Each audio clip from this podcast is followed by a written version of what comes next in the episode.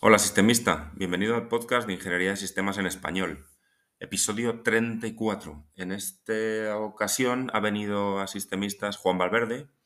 Juan trabaja para MathWorks y con él hablé un poco sobre la aplicación de dos eh, normas para el desarrollo de sistemas de aviación, la RP 4754 y la 4761. Eh, contó un poco Juan sobre las dos normas, la, posibilidad del uso de modelos para el desarrollo de los sistemas y qué soluciones propone su empresa, propone MathWorks, para, esta aplicación.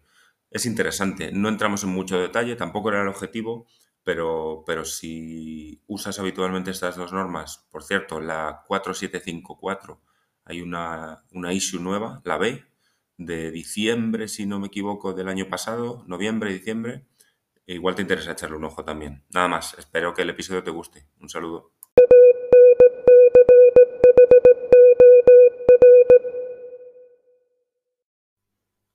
Hola Juan, bienvenido a Sistemistas. Hola, ¿qué tal? ¿Cómo estás? Muy bien, muy bien. Bueno, em, cuéntanos un poco, ¿quién eres? ¿Quién es Juan Valverde?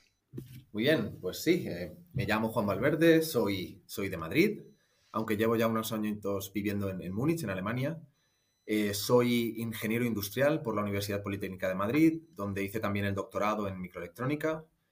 Ahora trabajo desde hace ya tres años y medio para MathWorks en, Múnich, eh, pero antes de Múnich trabajé más o menos seis años eh, para Collins Aerospace y United Technologies en Irlanda. Y ahora en MathWorks trabajo como especialista en, en aeroespacio. Genial, perfecto. Y la pregunta que a todos os toca responder. ¿Qué es para ti la ingeniería de sistemas? Cada vez más difícil responderla. Sí, sí, la verdad es que no, es fácil, ¿no? Eh, bueno, para mí la ingeniería de sistemas es una, es una disciplina ¿no? que, a su vez incluye varias subdisciplinas. ¿no? Em, la ingeniería de sistemas para mí hace posible la, orquestación de, sistemas complejos. Creo que hoy es fundamental ver los sistemas complejos y los sistemas de sistemas em, como una entidad de elementos interconectados, ¿no? Y no como eh, elementos individuales. Además, es fundamental para, entender los requisitos de los distintos sistemas, entender cómo se conecta todo, ¿no? Y, saber que lo que estoy diseñando de verdad es lo que debo, lo que debo diseñar. Sí. Fundamental la interconexión, integración, optimización, etcétera. Sí, muy en línea con otras definiciones, ¿no? Yo muchas veces creo que en otros episodios lo he dicho que la ingeniería de sistemas es el pegamento para los sistemas complejos. Exacto, es un poco entender cómo, qué, hacemos con todo esto junto, ¿no? Eso es, correcto. Sí, que no sean un 10 elementos eh, que no, se hablan entre ellos, sino que hagan algo juntos. Y no enterarme muy tarde. sí, también, importante. Bueno, pues eh, ¿de qué vamos a hablar hoy? Eh, yo creo que el tema es muy interesante porque vamos a hablar de modelos y de dos normas, una la RP4761A y la RP4754, la B, que se ha publicado hace poco. Bueno, eh, podemos comentar un poco si quieres los cambios que hay de una a otra, eso ya según, según vaya la conversación, ¿vale? Sí. Entonces, bueno, modelos. ¿A qué nos referimos en el contexto de estas dos normas cuando hablamos de modelos? Pues eh, las, algo que es muy importante decir es que las normas en sí hablan del uso de modelos, ¿vale? Eso, es, eso es algo muy importante, no es algo que, nos inventemos nosotros, ¿no? las normas hablan de, los modelos, hablan de, cómo los modelos se pueden utilizar para la, para la especificación de requisitos, hablan de cómo los modelos se pueden utilizar como formas de, validación, de verificación, para hacer prototipos, ¿no? Y, mejorar la integración. Entonces eso es algo, algo que es muy importante. O sea, que las dos normas contemplan el uso de modelos como apoyo, como un poco en línea con INCOSE, ¿no? Y lo demás, son, un elemento para apoyo a los procesos de ingeniería de sistemas. Exacto, exacto. De hecho, la, nueva eh, parte, la, la, 61A, hace mucho más hincapié que antes en, la parte de, del eh, Safety Assessment basado en modelos. Basado en modelos. Entonces, eso es una parte, una parte importante desde luego toda, toda la parte, ¿no? Desde que modelamos la, funcionalidad de, los distintos sistemas del, avión hasta la integración, el, mapeado de, las funciones a, los sistemas, ¿no? Pues el modelado es muy importante. Vale, porque creo que nos hemos saltado un paso. Acabas de decir eh, del avión, eh, para quien no lo sepa, qué son la, estas Claro, claro.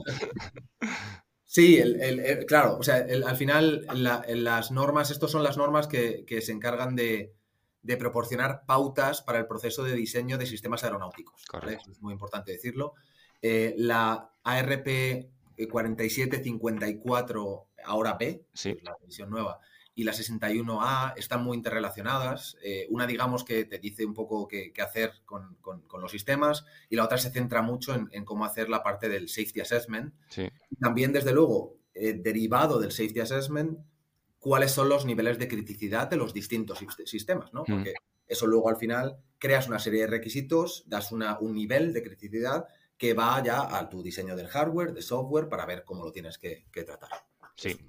Me parece, ya que has dicho esto de hardware y software, por poner un poco en contexto a la gente y quien esté más acostumbrado a esas dos normas de más bajo nivel, en la 4754 A y B hay un diagrama de contexto muy interesante que interrelaciona todas estas normas en la que por debajo aparecen la D178 y la 254 y encima estas dos de las que hablamos, ¿no? Creo que sale alguna más, pero no me acuerdo.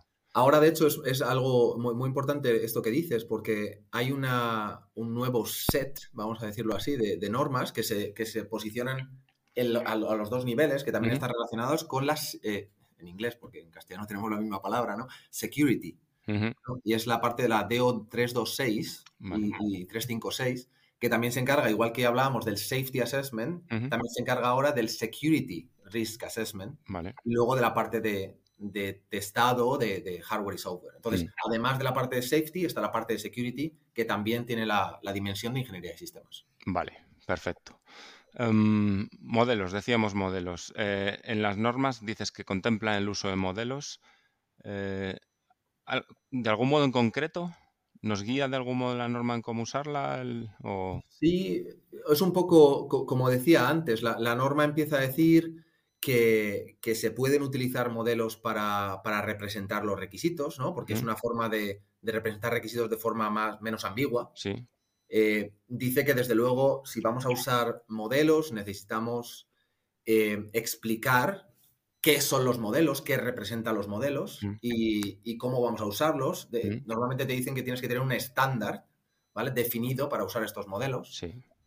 Em, luego, claro, es muy importante porque si una, cosa, como ya sabemos muy bien, es eh, muy importante, em, no solo en la norma, ¿no? En general, es la validación de los requisitos, ¿no? Es muy bien, yo, puedo luego volverme loco y, querer verificar mi sistema contra unos requisitos, pero lo primero es saber si los requisitos son correctos, ¿no? Hmm.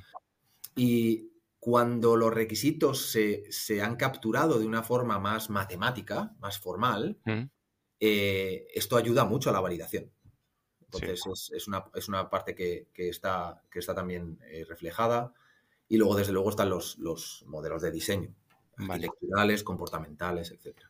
Ahora que has dicho lo de la validación, antes de entrar un poco más en detalle en, la propuesta, vuestra propuesta de, de MadWorks, que por eso estás aquí, sobre respecto a todo esto, hay un detalle que me parece muy interesante. En la RP4754, la validación de requisitos no es exactamente lo que INCOSE propone como validación de requisitos. Entonces, eh, además, he tenido que estar recientemente echándole un ojo. Digamos que es parte, ¿no? Pero INCOSE propone, eh, o el, Requirements Working Group de INCOSE, validación es cualquier elemento del sistema eh, saber que se ha hecho lo correcto y verificación saber que se ha hecho bien, ¿no? Sí. Visto así, validar un requisito es saber que se ha hecho, se ha escrito el requisito correcto, es decir, que cumple que sigue toda la cadena y al final es un requisito que refleja las necesidades del, stakeholder y verificar un requisito según INCOSE es comprobar que el requisito cumple con las normas que tiene que cumplir un requisito, que es atómico, que es completo, que ah, no tiene expresiones ambiguas. Claro, claro.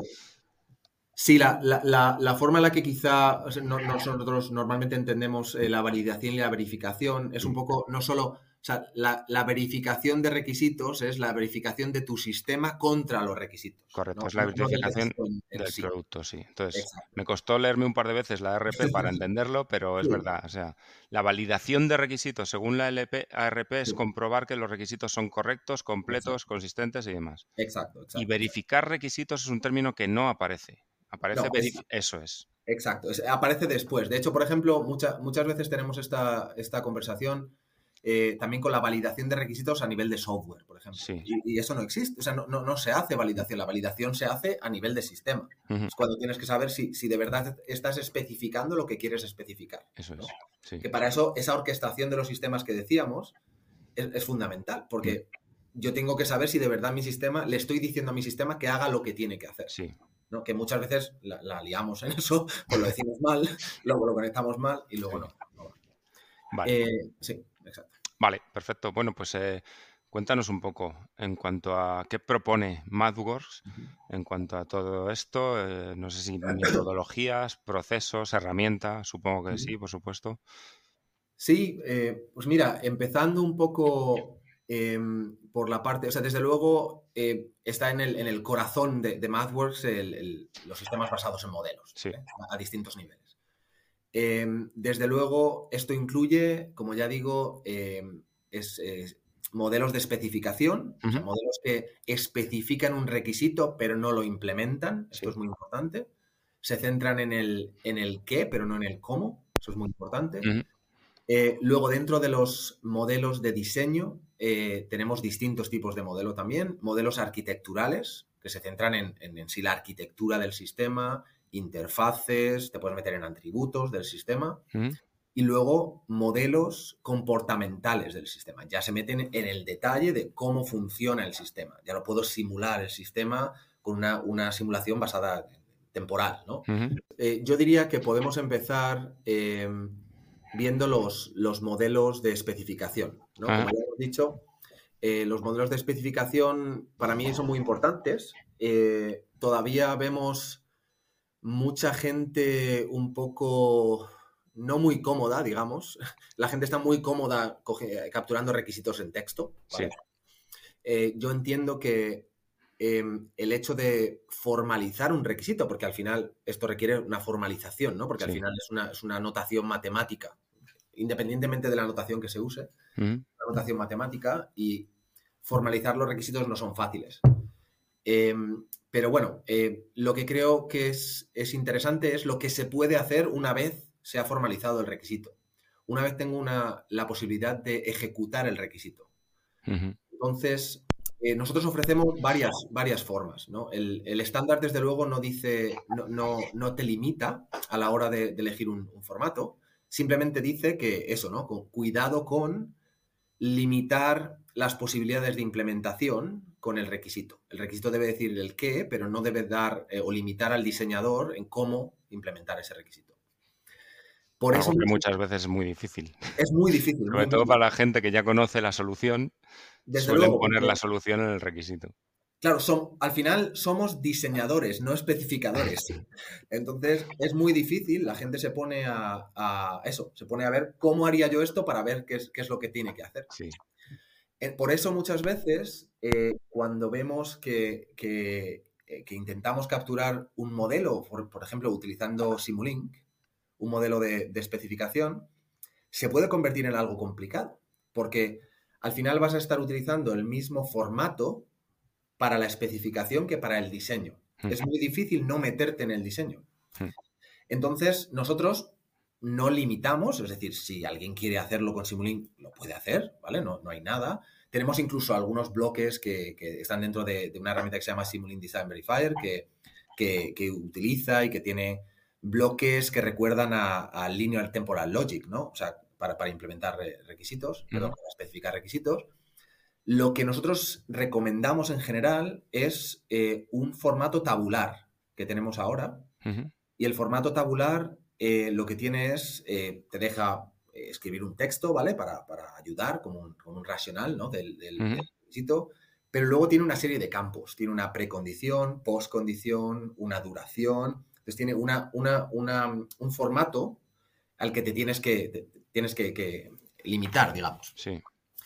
Esto, desde luego, no es posible para todos los requisitos, pero hay un gran número de requisitos que se pueden especificar así. Y si puedes hacerlo, lo bueno es que la herramienta automáticamente va a buscar inconsistencias entre los requisitos, va a mirar eh, fallos, por ejemplo, si algo está en el requisito que no tengas definido, en tu diccionario de datos o lo que sea. Ah, bien. O si tienes una, el comportamiento de, una, de, algo, ¿no? De, quiero meterme en el qué, pero el comportamiento de algo definido, pero no en todos los casos. Te va a decir, oye, está, está mal especificado, te falta decir cosas. Muy interesante. Es una forma muy, muy potente de Mm. validar, de ayudar a validar, ¿no? Esas inconsistencias, esas cosas. Y luego, desde luego, puedes, em, puedes hacer también validación a, a través de simulación. Tienes ni modelos Sí. de, de la, de la planta, ¿no? Pues estás Mm. intentando, no sé, haciendo un algo que, que controle un motor o algo así. Sí. Siempre puedes eh, llevar a cabo unas simulaciones que digan, realmente esto es lo que, lo que quiero hacer, esto es lo que mi- hace que mi motor haga lo que yo quiero que haga. Vale. em, dos preguntas. Eh, una que creo que nos hemos saltado. ¿De qué herramienta estás hablando en concreto? ¿Sí? ¿Mm? Y otra, eh, lo que hablabas de los modelos de especificación. Sí. O sea, eh, esta herramienta de la que, bueno, ahora nos dices el nombre, ¿da soporte a modelos de especificación o es, son los requisitos solo? En la parte de especificación, en modo tabular, lo que yo puedo, lo que yo puedo eh, introducir en la herramienta. Eh, la- bueno, la, la herramienta es eh, eh, Requirements Toolbox, Vale. es, es como se llama, y la herramienta da, da la posibilidad de capturar requisitos de varias formas. Tú puedes capturar requisitos directamente en texto, ¿Sí? ¿vale? Y, mete- y poner directamente lo- los tipos y poner varias cosas. Luego también está la- este formato tabular dentro, eh, donde también la idea es que captures el requisito de una forma formalizada, Sí. más matemática, pero también es una forma de tener el requisito. Hmm. Em, luego, lo bueno es que estos requisitos se pueden, se pueden enlazar eh, con, con los modelos. Puedes Vale. directamente tener un, un link que dice, bueno, pues esta es la parte que implementa este requisito o esta es la parte que especifica este requisito. Vale. Vale. También podrías especificarlo utilizando Simulink. Simulink. Vale, vale, vale. De acuerdo. O sea, que hablamos de tener con esta herramienta de requisitos los requisitos en modo tabular o texto, pero idealmente tabular porque tiene más capacidades por lo que dices, dentro de vuestra herramienta y trazados al diseño. Sí, al diseño. Tanto eh, cuando hablamos de la arquitectura del sistema, hablamos de una herramienta que se llama System Composer. ¿Sí? Es la herramienta que, que es nuestra herramienta, nuestra herramienta de- a, a este nivel. Entonces podrías enganchar el, si- el requisito, enlazarlo directamente a los, a los sistemas que están en tu arquitectura. ¿Mm? Pero también eh, lo bueno que tiene System Composer es que enlaza directamente con, el, con los modelos comportamentales en Simulink. Simplemente ves si, si parte del sistema tiene un comportamiento debajo y puedes meterte. Entonces puede estar linkado a los dos, a los dos niveles. Vale. eh, y por, por también para mí, para, para que yo lo entienda, ¿hablamos de alguna metodología, lenguaje de modelado, en el caso este de System Composer, para ser más concreto, ¿hablamos de SysML o hablamos de algún otro tipo de lenguaje, uno propio o no lo sé? No es, no es eh, SysML, es algo que, digamos, sería algo equivalente a SysML, ¿vale? Pero no es exactamente, no sigue ese lenguaje. ¿Mm? Eh, al final, el- la idea es que se puede hacer prácticamente las mismas cosas. Vale, vale. Con lo cual, eh, utilizando estas herramientas, yo sí que puedo tener eh, las capas eh, de, de diseño, de desarrollo, las típicas, ¿no? De requisitos, arquitectura funcional, arquitectura Lógica. lógica, exacto. física y, la simulación de los modelos. Ex- Exacto. O sea, puedes tener, puedes tener muchas cosas. Puedes tener eh, un- un- un- una arquitectura funcional y Mm. luego hacer un, un mapeado de estas funciones a, a- a la parte física. Y eso Mm. al final hay una matriz de, de mapeado Sí. donde puedes, de hecho, jugar con distintos escenarios. Puedes hacer distintos ma- mapeados. Eh, la, arquite- la arquitectura eh, se pueden capturar eh, atributos de los sistemas a través de estereotipos Ajá. y luego puedes hacer eh, análisis estático de estas arquitecturas a través de, porque hay una, una API que conecta directamente con MATLAB. Entonces puedes leer y escribir en estos atributos, estos estereotipos, y puedes hacer cualquier tipo de análisis estático de, del- de- de la arquitectura. Sí, suena muy bien, suena muy bien. Bueno, entonces yo tengo los requisitos, tengo la arquitectura en System Composer, un poco sobre validación y verificación. Si yo tengo ahí mis requisitos, validación ya hemos dicho que es asegurar que los requisitos están bien, ya has dicho que te va a, te va a- de algún modo a ayudar a asegurar la consistencia, que no haya términos sin definir. ¿Qué más capacidades? eh, ¿Cómo nos Eh, ayuda en la validación? En la validación yo diría que la, la mejor parte, bueno, desde luego, además de ayudar a, a una revisión una visual, ¿vale? Que también se puede, se puede hacer, desde Sí. luego. eh, porque bueno, el formato al final es bastante fácil, se ve fácil las distintas, las distintas capas de los modelos, se ven los requisitos donde están. Eh, luego, desde luego, está la parte de simulación. Para mí es muy importante. La, Cómo la simulación ayuda a, de verdad darme cuenta eh, de si, si, mi sistema es lo que estoy especificando mi sistema de la forma más adecuada. Sí, sí. ¿Y verificación? Verificación hay muchísimas posibilidades, ¿no? Eh, verificación, una vez que ya nos metemos a, ya tengo mi requisito, tengo mi arquitectura y me pongo a implementar mi, sistema, eh, tenemos muchas formas de, verificar. Tenemos eh, verificación dinámica, desde luego, a, través de test, ¿no? Y vemos, podemos hacer el testeado de los modelos a nivel de modelo. La idea es que luego esos modelos, eso, perdón, esos tests que se tienen a nivel de modelo, podamos reutilizarlo una vez que bajamos y generamos código, por ejemplo, pues un código C, si nos vamos a, la D178, o VHDL, por ejemplo, si nos vamos a, la D254, eh, que podamos reutilizar los mismos eh, casos, los mismos test cases, a otro nivel. También podemos, algo que es muy, muy importante, es eh, cómo calcular la cobertura de estos, de, estos, eh, de estos tests.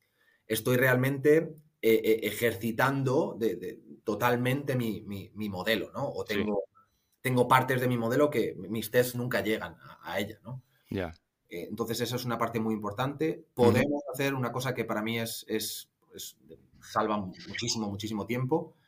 Es que la herramienta es capaz de decirte si hay partes de tu modelo a los que nunca llegas con tus tests, ¿Sí? la herramienta es capaz de decirte automáticamente cuáles son las entradas que necesitas para llegar a esas partes, para llegar a esos estados. O sea, te ayuda a generar automáticamente tests.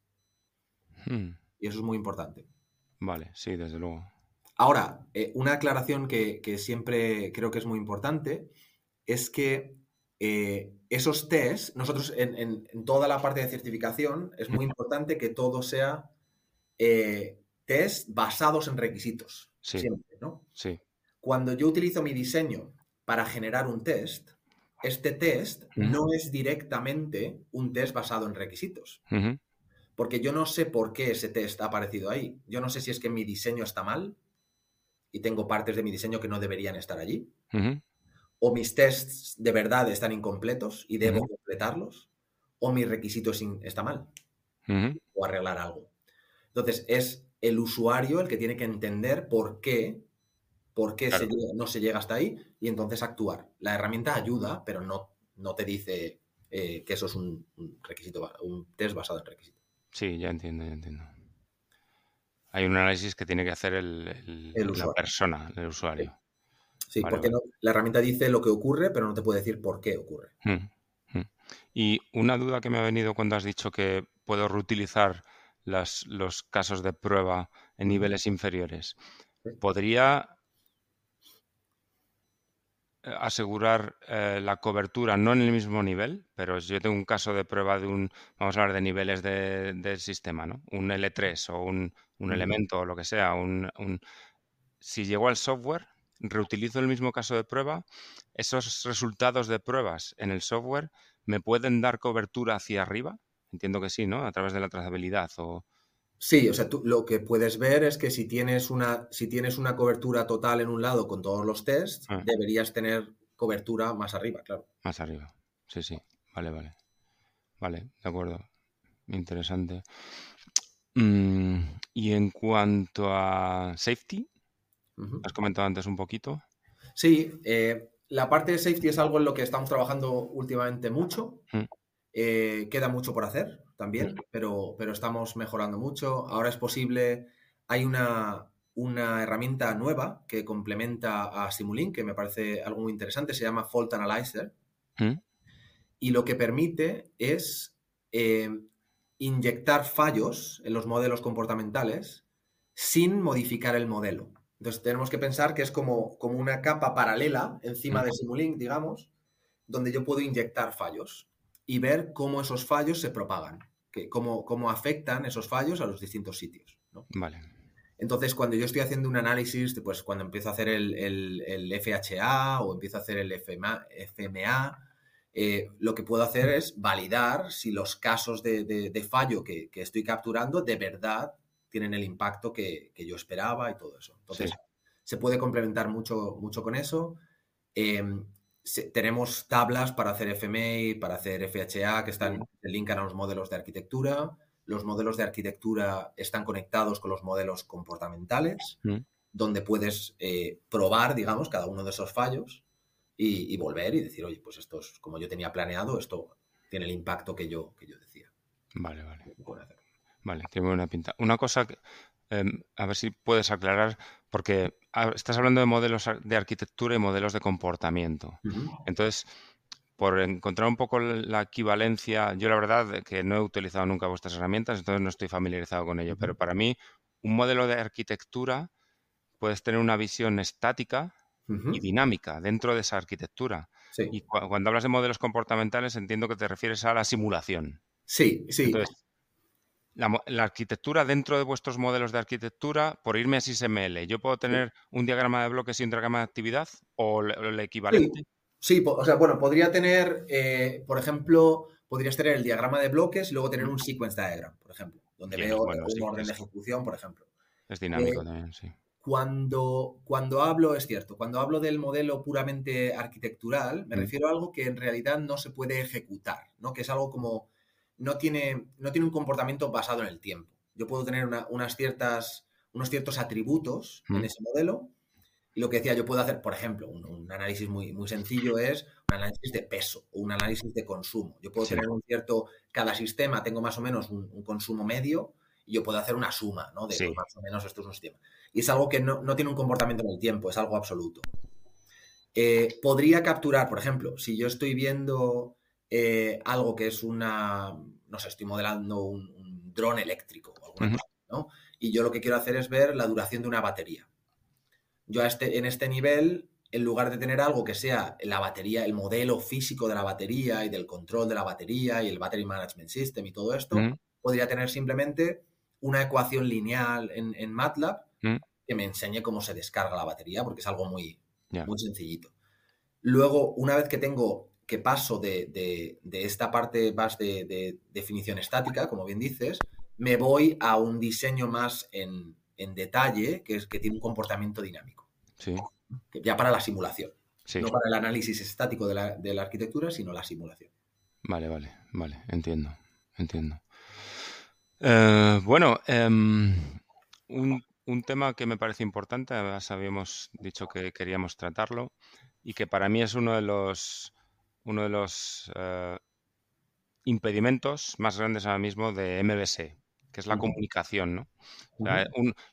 Eh, en, los, en las presentaciones y todo lo que ves por ahí dicen que la, la, ingeniería de sistemas basada en modelos ayuda en la comunicación y yo creo que sí, pero Ayuda en la comunicación cuando todo el mundo sabe leer el modelo. Claro. y no, no. Entonces, em, ¿tú cómo crees, o, con vuestras herramientas, desde vuestro punto de vista, cómo favorece la comunicación entre equipos esta aproximación? Sí, eso es, una, es, un tema muy, muy, muy bueno, porque al final, eh, como, bien dices, ¿no? Una cosa que, siempre intentamos enseñar es eso, ¿no? Es como, oye, el modelo tiene que ser algo que te sirva para hablar con, con los demás, ¿no? Eh, o sea, primero decir es que sí, sí que es cierto que tiene, que tiene esa limitación o, esa, curva de aprendizaje de, vale, tengo, pero primero tengo que saber lo que es el modelo y decir, pues tengo este modelo y saber mirar cuáles son los atributos, ¿no? Y, ver un poco cómo, leer el modelo. Creo que para eso, desde luego, los distintos diagramas y las distintas vistas que se pueden sacar de los modelos son muy importantes. Porque no todo el mundo tiene que ver lo mismo del, del modelo, ¿no? Sí. Hay una cosa que, por ejemplo, se puede hacer en System Composer es, justamente esas vistas. Es como, pues yo ahora mismo lo que quiero ver son las, funciones, pero no me hables de, no me apetece ahora mismo ver nada de los sistemas físicos. O yo lo que quiero ver ahora mismo es, pues, unos eh, casos de uso, o quiero ver cómo este, este asset, ¿no? Está contribuyendo a una misión o algo así, ¿no? Entonces, podemos generar distintos tipos de, vistas para que la gente de verdad lo entienda. Entonces eso me parece muy importante. Cada persona tiene que saber, o quien comunica a esa persona tiene que saber qué tipo de vista usar. Eso es muy, muy importante. Em, otra cosa que también me parece importante es eh, no comunicarse solo a través de documentos. Sobre, sobre todo documentos que son muy estáticos, ¿no? De, doy un PDF y ese PDF lo tienes ahí, apáñatelas con el, con el PDF, ¿no? Y, mucha suerte si, si, encontramos algo que está mal o que tenemos que escribir una presentación para cambiar. Eh, porque al final, eh, dentro de los modelos también, los modelos se pueden anotar con, con, información. Los modelos no es algo, o sea, se pueden poner muy bonitos y, poner muchísimo texto también si queremos para explicar cosas. Eso también se puede hacer. Para mí también... Em, el hecho de que existan distintos niveles de fidelidad de los modelos también es muy importante, porque no todo el mundo se tiene que meter en los mismos detalles. De los modelos. Por ejemplo, yo puedo tener que estoy trabajando contigo y estamos intentando ver cómo, qué es lo que mi sistema va a hacer y qué es lo que tu sistema tiene que recibir ¿no? Mm. del mío. A ti te da igual cómo yo implemente mi sistema, siempre y cuando las interfaces sean las que son y tú veas que que digamos que escupo los datos que, necesitas, ¿no? Sí, sí, sí. Eh, nosotros podemos empezar a hacer eso con, un comportamiento muy sencillo, un nivel de fidelidad muy bajo, que sea una máquina de estados. Simplemente una máquina de estados que cuando tú me das algo, yo te devuelvo ese algo con un cierto tiempo. Y es suficiente para ti. Y yo te puedo dar ese modelo. Yo te lo doy, tú no sabes nada de mi implementación, pero eres capaz de seguir trabajando con tus modelos para seguir haciendo esto. Mm. Una forma muy buena de comunicarte sin tener que dar todos los detalles del, diseño de, un sistema, por ejemplo.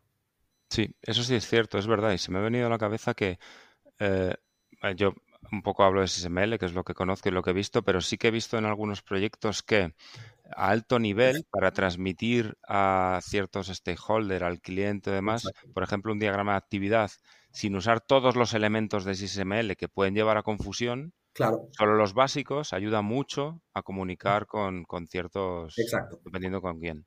Exacto, no necesitan ver absolutamente toda la, complejidad del modelo y todas las capas. Mm. Es al final que es lo que necesitas eh, enseñar.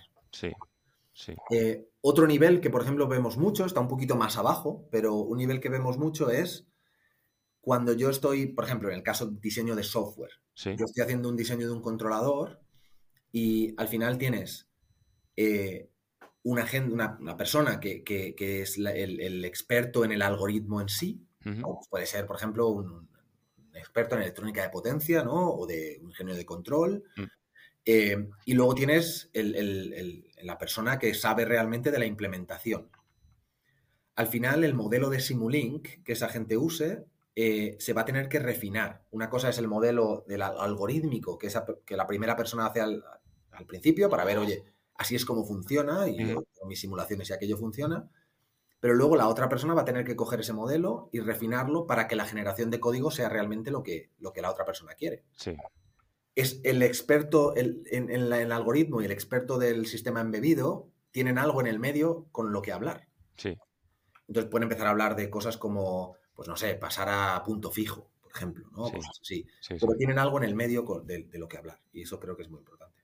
Sí, bueno, es un poco la aproximación que se ha seguido tradicionalmente con requisitos, ¿no? Yo sí he trabajado escribiendo requisitos, ah, requisitos de software desde un punto de vista funcional y el siguiente nivel era el desarrollador. Claro. Entonces, eh, evidentemente yo no podía entrar en sus detalles porque el experto era él o ella, pero sí que hay algo en el medio, ¿no? Con requisitos sí que es verdad que muchas veces es complicado, porque tú usas tus palabras, tú usas y, la otra persona está pensando en términos de software y tú en términos funcionales. Exacto. De hecho, hay, e, es muy, muy, muy importante esto, porque una de las cosas, hablamos de esta, de esta mm, eh, modelado para especificar el requisito, ¿verdad?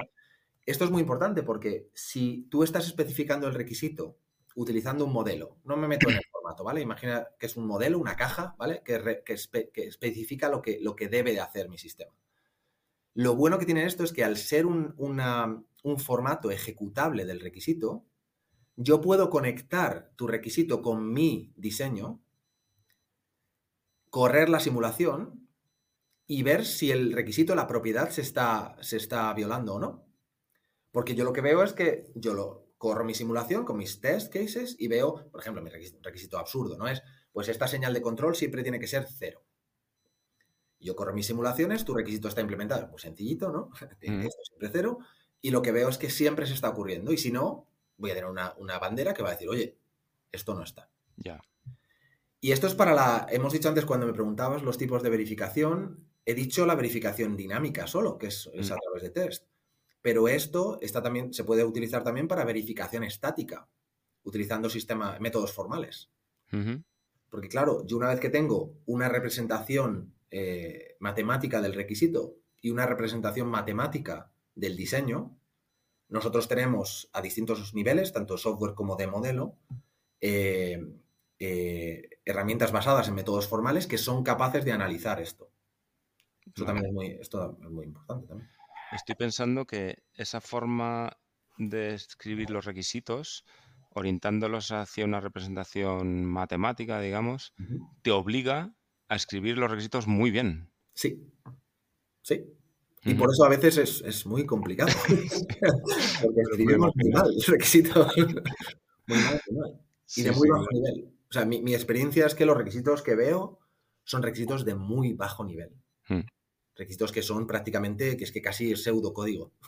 Ah, ya, sí, en esos niveles es verdad que suele pasar. Sí, se ve mucho. Y eso, bueno, pues hay que tener cuidado con ellos. Cuesta mucho mantener la, la- separar esa barrera de requisitos desde un punto de vista funcional y no meterte en, en el software. Exacto, exacto. Sí, estoy de acuerdo, estoy de acuerdo.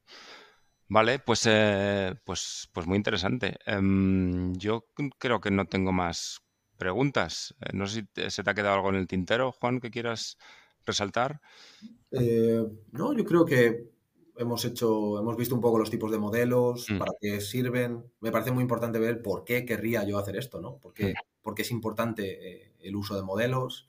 Por lo que hemos dicho, la comunicación, tener una representación matemática y no solo el texto, ¿no? Que solemos ser muy barrocos Sí, escribiendo texto, encima en un idioma que suele no ser el nuestro también. eso es. Entonces, eh, bueno, creo que, es, creo que es importante, creo que tenemos, hay muchas, mucha capacidad de- dentro de las herramientas, las Mm. nuestras y otras, y, y, bueno, creo que es algo, es algo importante. Al principio cuesta un poquito, ¿vale? Porque hay una, una barrera de entrada, Sí. entrar en el modelado y, y la formalización de requisitos. Pero bueno, creo que a la larga trae muchos beneficios. Muy bien, genial. Pues muchas gracias. Espero que le guste a la gente. Si tienen dudas, como hago siempre, pondré tu, tu perfil de LinkedIn en la descripción del episodio. Y si tienen dudas, pues oye, ya saben dónde estás y seguro que estáis encantados, cualquiera en MathWorks, de, de responder a las dudas. Encantadísimo siempre. Muy bien, pues nada, muchas gracias Juan y, y un saludo. Un saludo, muchas gracias.